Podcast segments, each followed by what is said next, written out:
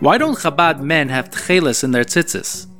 In general, the concept of tcheles, first of all, is a mitzvah in the Torah that when one puts on tzitzis, one of the strings should be tcheles. However, if one doesn't have tcheles, one is still yotze without it. Now, already in the times of the Rishonim, we find that tcheles wasn't found anymore. It was something which just wasn't wasn't available. It wasn't around. We didn't know what it was, and therefore people stopped wearing tcheles.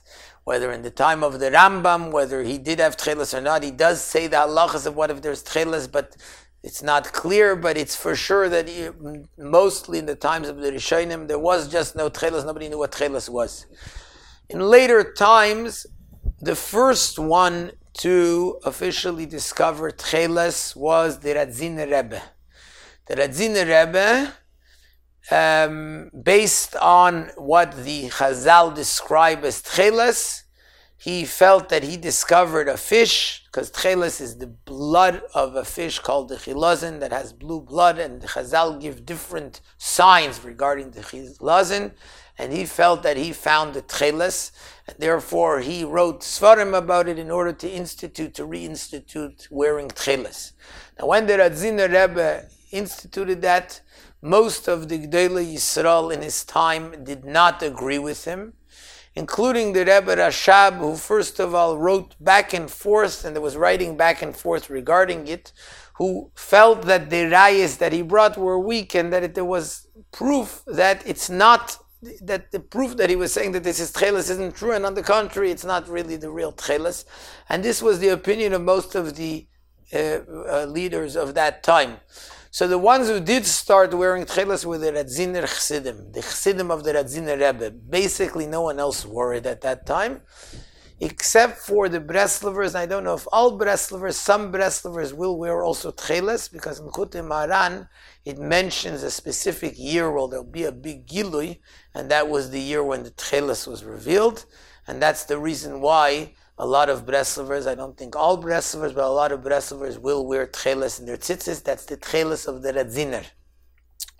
The Rebbe Rashab at that time uh, wrote also that besides for all the reasons according to Nigla, which the Rebbe Rashab wrote at length, that it's not tcheles, the Rebbe Rashab said in addition to that, we know from the Arizal that tcheles has to do with the time of the Beis Hamikdash, with the time of Mashiach, and therefore until Mashiach comes, there won't be tcheles. In the time of Galus, we don't have tcheles. And that's one of the things, even according to Sod, besides for the reasons Al Pi Nigla, why it's just not going to become revealed, the concept of tcheles until Mashiach comes.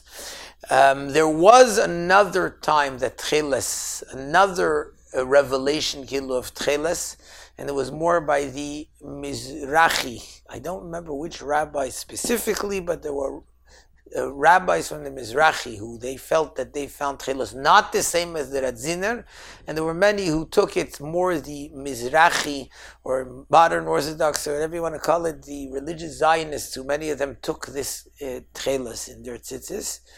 Um, which was a different, but also that many of the Rabbanim wrote simple proofs why, and this is not something to go into the sugya now of why it's not that. So this general concept is number one, there's a lot of rabbis that don't agree with the concepts of both the Tchelas of the Radziner and also the later Tchelas that came out. In addition to that, and most importantly, that we have a letter from the Rebbe Rashab, and the Rebbe writes a letter about it that's based on Kabbalah and based on the Arizal. It's not possible that there'll be Tchelas, it won't be revealed until the coming of Mashiach.